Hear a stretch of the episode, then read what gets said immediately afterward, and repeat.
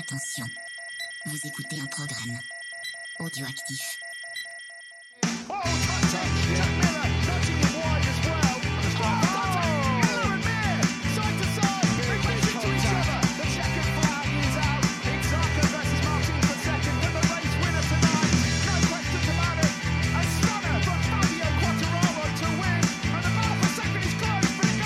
Bonjour à tous et bienvenue dans ce numéro 152 de C'est qui en pôle. Cette semaine, on se retrouve sur le circuit de Buriram pour le Grand Prix de Thaïlande. Et pour m'accompagner cette semaine, j'ai le plaisir de retrouver Stéphane. Comment tu vas, Stéphane?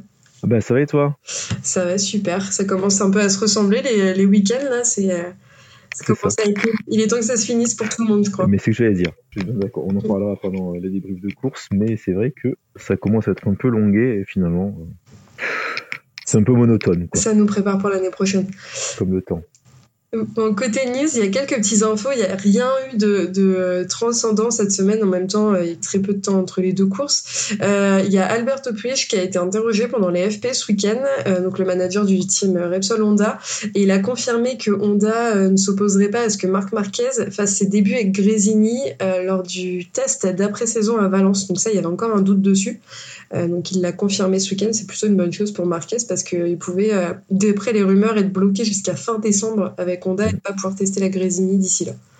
Bon, je pense que vu euh, les services rendus à Honda, je pense qu'Honda peut, peut autoriser Marquez à conduire la Ducati.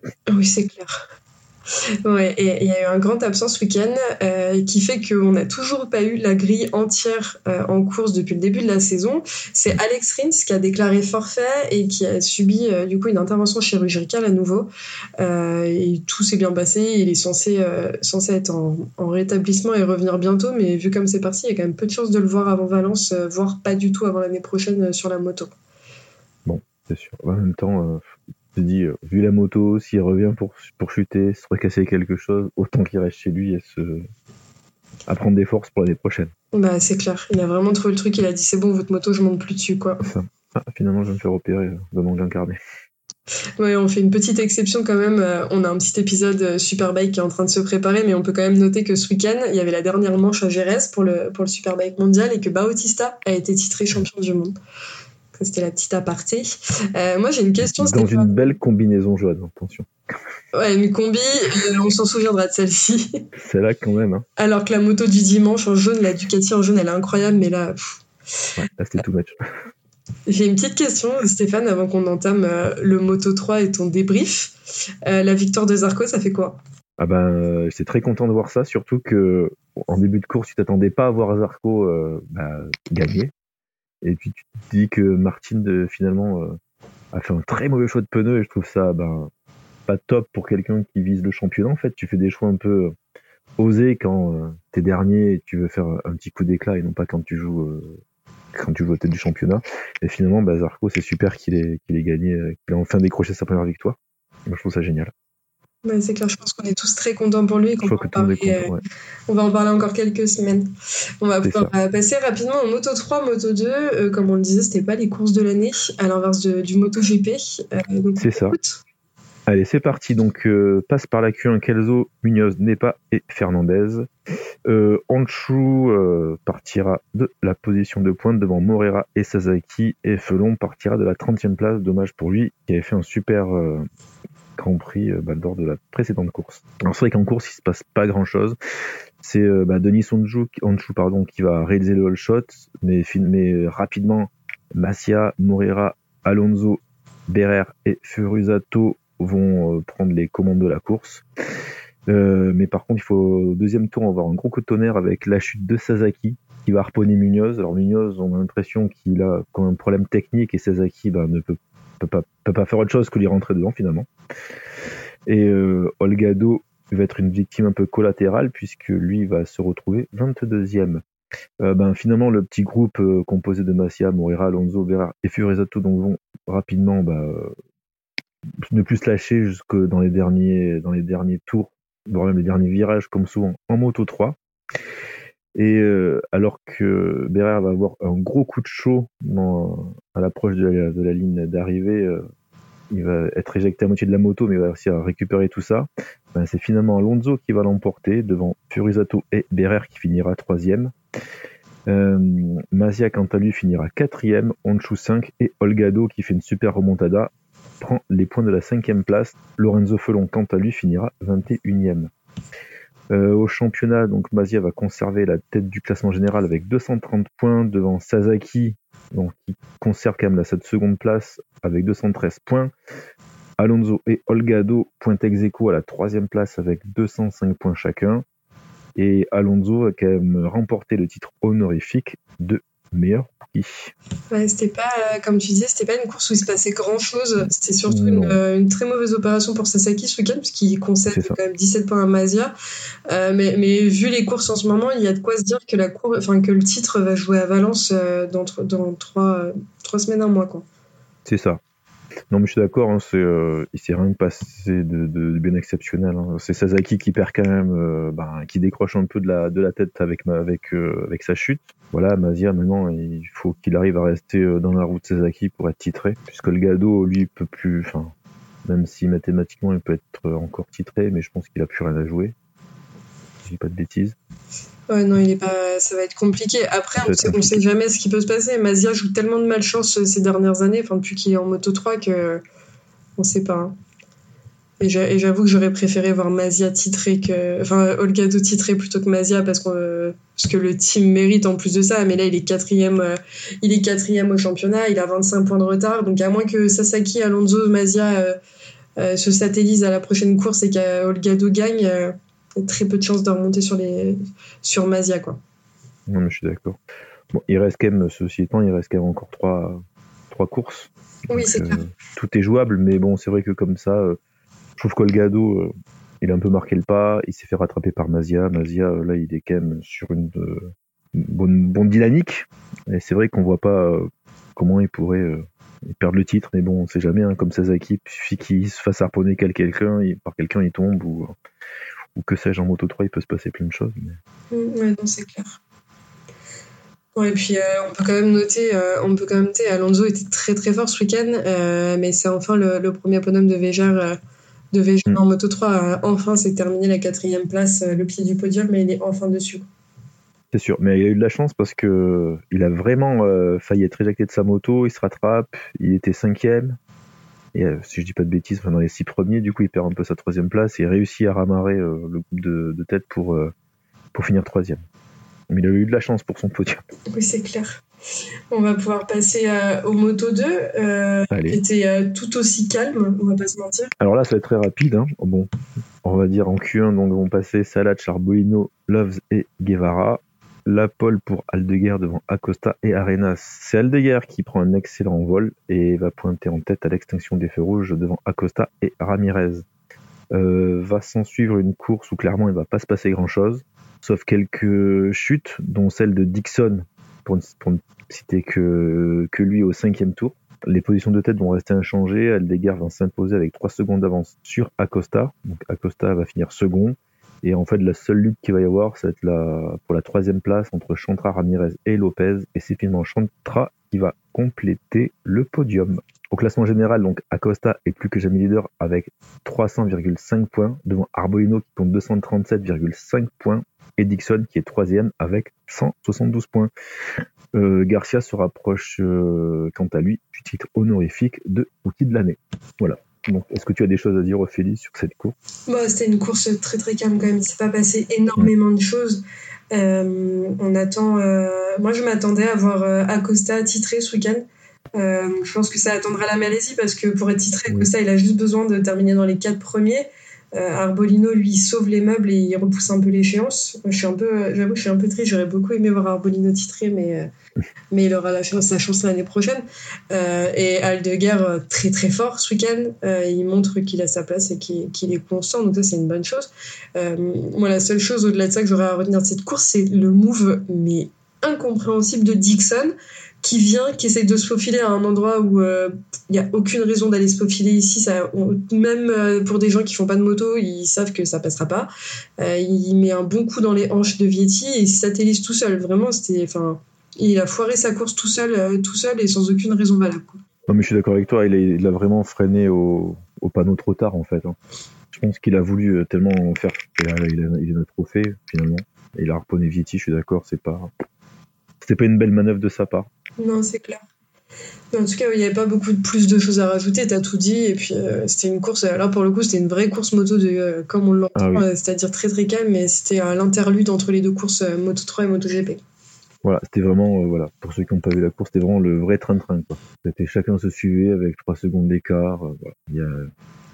C'est pas passé plus de choses que ça. Quoi. et côté, côté MotoGP, on a Alex Marquez et Marc Marquez, eux qui se sont sortis de la Q1 euh, et en Q2, c'est euh, Jorge Martin qui prend la pole position devant Luca Marini, Alès Espargaro et Marco Bezzecchi. Bagnaia se qualifie 6e, Fabio 10 et Zarco 11e. Euh, c'est important de savoir que, que Bagnaia s'est qualifié sixième pour la suite du week-end. côté course sprint, c'est Luca Marini qui prend un très bon départ suivi de près par Martin. Son concurrent au titre, Pecco, lui rate son départ et prend trois places euh, et se retrouve 9e. Zarco lui s'échappe et Fabio remonte. Il se retrouve donc euh, au milieu d'un sandwich français, comme on pourrait le dire, euh, devant sa bagarre assez fort entre Alex Espargaro, Marc Marquez et Brian Bender, qui lui s'échappe pour revenir sur Marini. Devant, c'est Martin qui fait sa course tout seul. Bagnaia profite un peu du duel entre Alex Marquez et Johan Zarco et revient à la 7 position et s'attaque à Marc Marquez.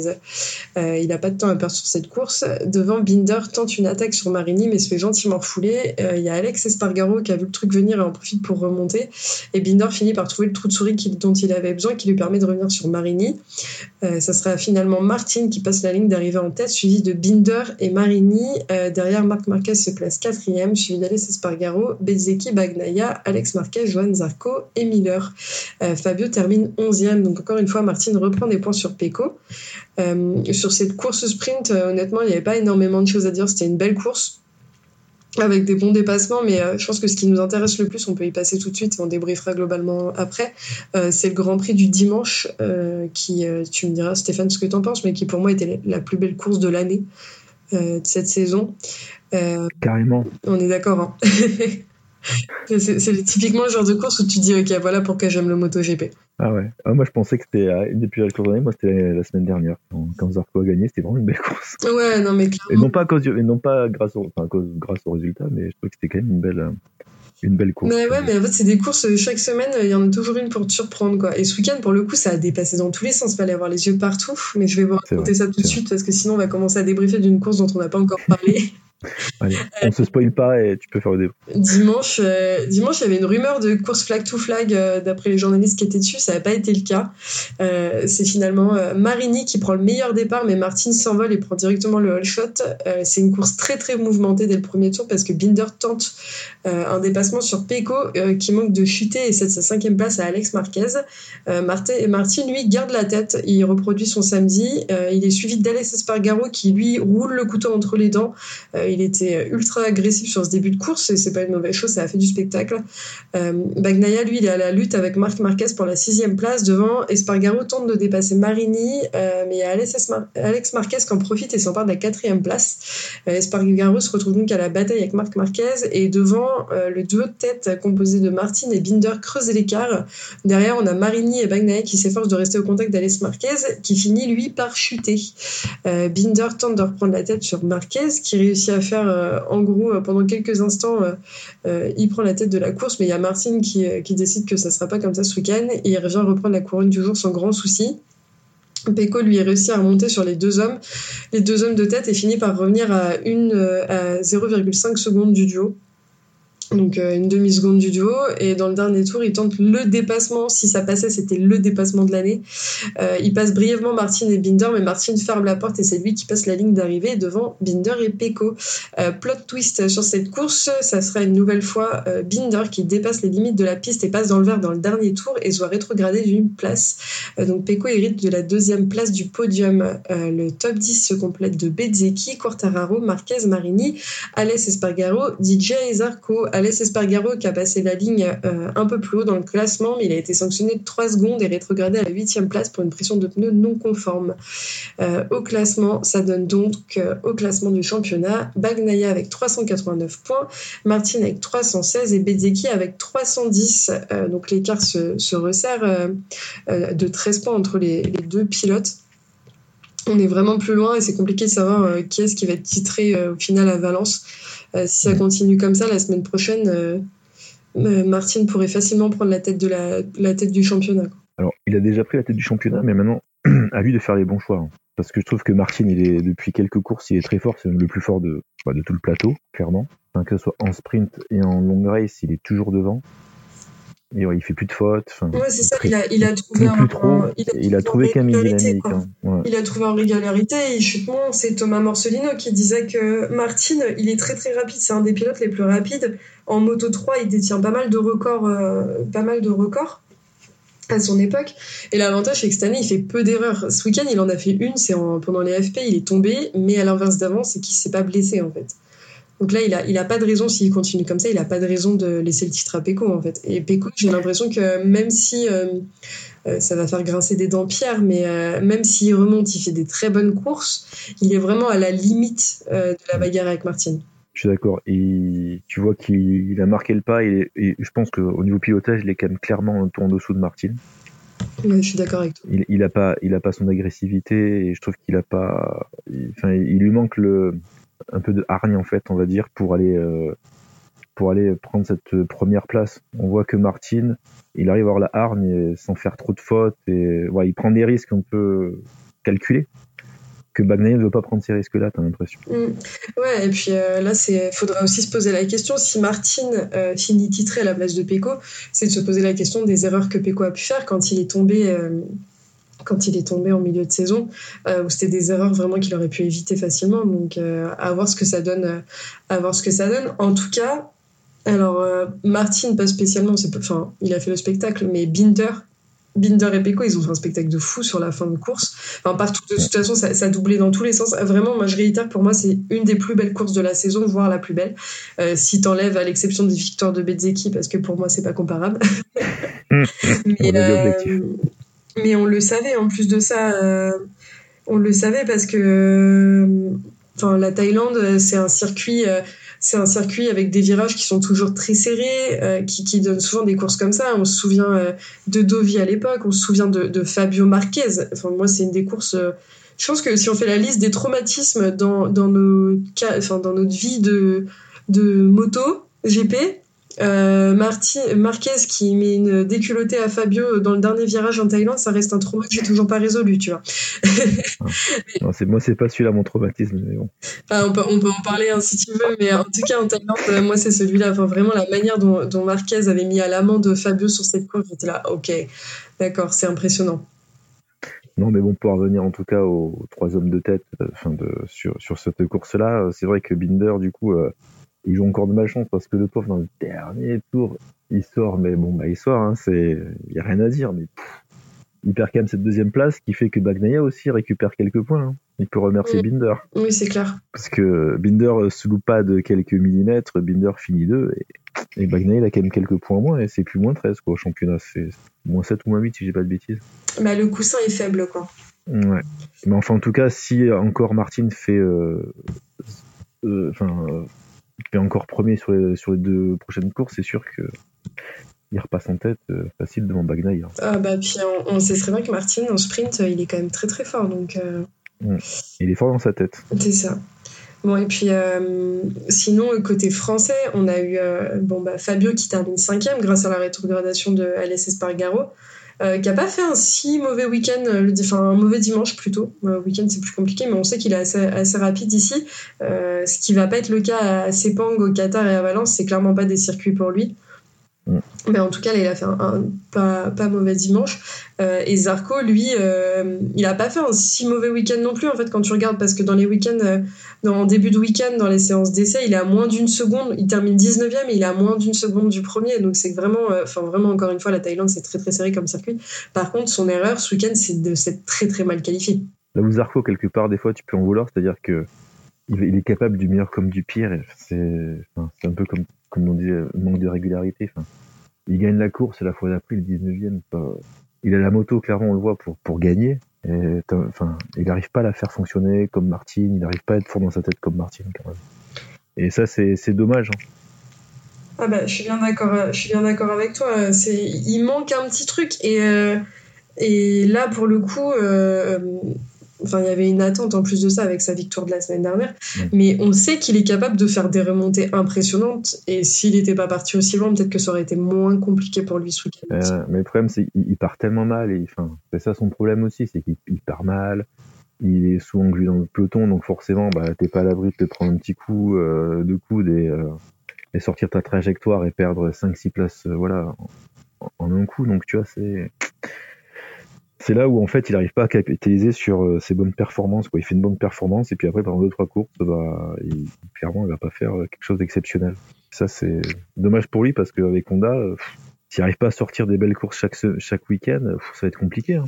Et puis, il a pas la meilleure moto à voir ce que ça va donner. Non, c'est pour ça. euh, Parce que là il a quand même la meilleure moto, donc il n'y arrive pas. Alors que ça va être avec une moto qui est quand même très très difficile à conduire. Oui, c'est clair. Euh, et pareil, euh, celui qui, fait, qui a une bonne moto, c'est, euh, on, on peut noter le gros gap, c'est euh, Binder qui termine deuxième, Mm. enfin troisième du coup avec sa rétrogradation, mais alors que Miller il termine 16e. Bah, ouais, je suis d'accord. Et c'est là où tu dis, euh, c'est là où KTM, euh, ils font pas du KTM parce que pourquoi, enfin, je suis désolé, hein, pourquoi garder Miller quoi? Mm, ah ouais, non, Pourquoi tu mets pas directement Acosta, enfin quelqu'un, voilà. Alors je dis pas que Miller il en veut pas, mais qui en veut plus, qui est jeune, qui a, qui Mm. a tout à prouver. Que Miller, tu sens que voilà, lui, euh, il fait ses courses, il fait ses déclarations, ouais, le MotoGP c'est fun, on fait plein de courses, c'est cool, mais euh, Ouais, mais dans ce cas-là, Enfin, sur la euh, piste, mais- mets-toi quoi, rien, enfin, quoi. si t'as envie d'aller euh, faire joujou, mets-toi au motocross quoi. Ouais, ou bien en superbike, voilà, tu mets ton petit chapeau australien, tu fais un peu d'animation, c'est sympa, ça fait rigoler, mais C'est ça. Mais pareil, tu vois, Ouais. Acosta, il va aller chez Gas Gas. Euh, là, Augusto Fernandez, Paul Espargaro, ils sont euh, 17e, 18e. Enfin, que ça va donner, quoi. Ouais, je comprends pas. Je comp- Là, pour le coup, je comprends pas la politique de KTM de, de continuer à garder Miller. Franchement, je pense qu'il y a des raisons politiques qu'on connaît pas, mais, euh, C'est sûr. mais bon, après, tu peux te poser plein de questions. C'est comme Didia, euh, la rumeur voudrait qu'il aille chez Honda. Euh, Enfin, moi, Didia, euh, là, vu ce que ça donnait, je le voyais partir en Superbike, tu vois.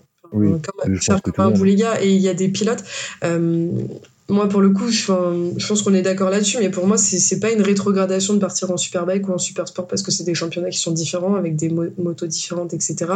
Euh, oui, le niveau ultime, c'est le MotoGP, mais en fait, euh, entre étant MotoGP et étant fond de classement, ou aller en Supersport, en Superbike et briller et décrocher des titres, bah, autant être là où t'es bon, quoi. Donc, euh, Ah bah Bautista, il se pose pas la question. hein. oui, c'est clair, mais pareil pour Boulega en Supersport. Enfin, Boulega en Supersport, euh, cette année, en 600, il a mis la déculottée à tout le monde. Euh, de la même manière que euh, t'as deux bis qui finit P5 au championnat. Enfin, c'est quand même qu'il y a du niveau. Et c'est pas, c'est pas déconnant. Donc, après, on verra. Je pense que les annonces vont se faire, vont se faire à Sepang. Euh, Peut-être qu'il y aura des histoires de chaises musicales aussi. Et encore une fois, les transferts, c'est quand même euh, une sombre histoire euh, politique. Quoi. Et on n'en parle pas, mais on, va, bon, on va dire si euh, Martin venait être champion du monde. après, il faut, quand même faire passer le truc de dire Martin, il continue chez Pramac, il Mm. est champion du monde. hein. Ah, Mais là, la, Parce la que je pense que rumeur, Bastianini, euh, La, ru- Bye bye. la rumeur serait euh, que Martin, s'il est champion du monde, prend la place de, de Bestia et Bestia part chez Pramac. Mais du coup, ça serait logique. ouais, ça, se- ouf, ouais, ça serait logique. euh, Je sais pas, en fait, moi, j'ai une, enfin, ma théorie, c'est qu'aussi si euh, Bastia euh, se fait pas satelliser la première course de l'année, euh, sa saison aurait été complètement différente. Donc, encore une fois, il y a une question de, de pas de chance. Alors, Après, je suis bien d'accord avec toi. Mais, le, mais alors, le, ça fait quand même, enfin, il est quand même revenu depuis quelques. Alors, on disait ça il y a quelques courses, disant, ouais, on, on va pas taper sur les doigts de Bastianini parce qu'il revient de blessure, nanana. Mais c'est quand même moment qu'il est revenu de blessure. Ouais. Et il fait toujours rien. Ouais. Enfin, tu lui manques pas de progrès, je trouve. Mais euh, voilà. Franchement, moi, je lui laisse le bénéfice du doute parce que, enfin, je pense que je suis pas très objectif parce que c'est un pilote pour lequel j'ai beaucoup d'affect et je trouve ça dommage euh, la saison qu'il a cette année. Mais de la même, enfin, de la même manière que Paul Espargaro, en fait, euh, Paul Espargaro. Pourtant, c'est pas un pilote. euh, On sait que les Espargaro, c'est pas les pilotes que je vais aller défendre en premier, mais avec la saison qui s'est tapée, avec les blessures, etc., c'est compliqué pour moi d'aller dire oui, regardez, il finit dernier de toutes les courses, en fait. C'est sûr. Mais je veux dire pas là, c'est que Bastia, il est revenu depuis quelques courses. Oui. Et on va dire, bon, ok, euh, tu finis 20e, après 18, après 15, après 13, après 10, tu vois, tu montres une petite progression, même si t'as été blessé, que lui, il montre aucune progression, en fait. Mm. Alors, soit il est revenu trop tôt, il est toujours blessé, et il aurait pas dû revenir, soit, euh, voilà, il n'arrive pas dans le team. ah ben là, il y avait une question de défendre son, de défendre son siège aussi. Hein. Mais encore une fois, hein, peut-être qu'on relance un peu le truc, mais euh, peut-être qu'il vaut mieux être dans un team satellite et être tranquille avec une bonne moto que d'être dans un team officiel où tu te prends toute la pression, où tu as les gros pontes de la marque qui attendent beaucoup de toi. Tu vois. Mm. Et puis euh, sinon, je pense qu'on a fait un peu le tour de cette course MotoGP parce qu'en vrai, oui, elle était pleine de dépassements, c'était une très bonne course, mais il s'est pas passé beaucoup de choses exceptionnelles, euh, à part le fait que c'est quand même notable euh, qu'ils prennent en considération leur réglementation sur la pression des pneus parce qu'on pensait que ça allait être un peu une blague, cette, cette histoire, et au final, c'est quand même mis en application. Martin aussi a été, a été noté comme pression des pneus pas réglementaire, mais c'était la première fois, donc il a eu un avertissement. Par contre, si c'est le cas sur une prochaine course, lui aussi aura une pénalité. Normal. Mm. Et, euh, et, sinon, quand même à noter, parce que Bagnaia a quand même remporté un petit truc ce week-end, il a remporté le BMW M Awards, euh, donc il va recevoir une toute nouvelle euh, BMW XM Label Red. Moi, je connais rien en voiture, mais il paraît que c'est super. Donc en gros, c'est une récompense depuis 2003 euh, qui récompense les pilotes MotoGP euh, qui obtiennent les meilleurs résultats en qualification, pour ceux qui savent pas ce que c'est. en gros, les pilotes se voient attribuer des points pour leur position dans, bah, en qualif. Euh, conformément au système utilisé pour les courses, et celui qui totalise le plus grand nombre de points à la fin de la saison remporte euh, la BMW. Euh, donc on avait pu voir une année Fabio qui l'avait remporté, qu'il avait donné à son père. celui qui est recordman de de ce titre, c'est Marc Marquez. Il l'a remporté sept fois d'affilée entre 2013 et 2019. Ça fait beaucoup de voitures à arranger. À qui les a donné les voitures? Parce que je suis pas sûr qu'il ait le droit de conduire autre chose qu'une Honda. Mmh, bah moi j'en ai une dans mon garage, il me l'a prêté. Ah. si tu veux venir me chercher pour sortir, je, suis là. On Mais en tout cas, ce qu'on espère, euh, c'est que Bagnaia, celle-ci, il la mettra pas au talus, quoi. C'est clair. Faut pas qu'il picole avant. Quoi. Ouais, c'est clair. On a fait globalement le tour. Euh, euh, t'as des trucs à rajouter, toi, ou pas, sur la course? Non, rien. On a fait le tour. C'était. Enfin, ok. Voilà, on a dit essentiel. dernier, euh, dernier petit point pour ma part, euh, c'est quand même notable, c'est euh, c'est la course de Bezeki. Je trouve que malgré sa clavicule cassée, parce que c'est toujours pas remis, pareil pour Marini, c'est qu'il se débrouille vraiment pas mal quand même l'épisode vers 46. Il y a une vraie. Enfin, il pousse le truc, quoi. Donc, même s'il a lâché et qu'il est. Même si mathématiquement il est toujours en course pour le titre, on sait que c'est plus jouable, mais mais bon, c'était quand même notable. Il a fini quatrième. Il n'a pas fait des mauvais résultats ce week-end. Donc, euh, voilà. Puis c'est qui j'avais envie d'en parler. Euh, j'arrête de respirer si je n'en parle pas chaque semaine. Euh, non, mais c'est vrai qu'il fait, une, fait une belle saison avec le matos qu'il a. Le, entre parenthèses, petit team. C'est quand même un nouveau team. Et ils sont pas ridicules. Je veux dire, c'est vraiment. Non, non, je suis d'accord. C'est une très très belle saison, lui et son, et son coéquipier Marini. Non, c'est clair. Et puis après, on sait toujours que la moto de l'année dernière, elle est toujours performante en début de saison. Et quand la moto officielle, elle fait le gap. Dire. Avant l'année prochaine, parce qu'on sait très bien que le bisbee euh, sur la, sur la euh, reconduction de Bezeki à la VR46, c'est qu'il n'est pas la moto de l'année et que Ducati avait un peu mis son veto, mais qu'un certain Valentino Rossi est en pleine négociation. Donc, euh, à voir ce que ça donne. La question qui va se poser aussi, c'est maintenant qu'ils ont Marc Marquez d'un côté chez Ducati, Valentino Rossi qui met la pression de l'autre. Est-ce que ça va être compliqué J'aimerais bien voir leur séminaire de fin d'année. je pense qu'ils en font deux. Ouais, je suis pas sûr que tout le monde vienne au séminaire. c'est clair. Bon, on a fait... mais c'est vrai qu'on voit, on, voit là euh, quand même que, que Ducati amène quand même de grosses évolutions parce que tu sens, tu sens quand même que maintenant il y a une vraie différence entre les motos de l'année dernière et les motos de cette année. Tu vois que Bezeki il est plus capable de jouer devant comme il faisait en début d'année. Oui, c'est clair. Donc on connaît son niveau. Hein. Je veux dire, c'est pas voilà, on sait qu'il va vite et qu'il est fort, mais là tu sens que il est au max de ce qu'il peut tirer de sa bécane. Mmh, ouais, je te rejoins là-dessus. Mais on verra l'année prochaine. De toute façon, avec une clavicule cassée, aller jouer un titre, euh, c'est compliqué c'est sûr. Bon, on a fait le tour euh, pour cette semaine. Un épisode un peu court, mais ça fait pas de mal non plus. Euh, on se retrouve euh, côté Superbike. Il y a énormément de choses à dire, donc on vous prépare un petit épisode qu'on essaye de vous sortir d'ici la fin de saison pour résumer un peu tout ce qui s'est passé et avoir l'avis de nos spécialistes Superbike du podcast. pour nous, pour nous, c'est tout pour aujourd'hui et on se retrouve dans quelques semaines. Ça va arriver assez vite à Sepang et ça sera euh, du week-end du 10 au 12 novembre. Euh, voilà, et après on enchaînera avec le Qatar et ça sera déjà la fin avec le Grand Prix de Valence. Mm. Merci beaucoup Stéphane. Merci Ophélie, merci à tous de nous avoir écoutés. Bonne soirée. Salut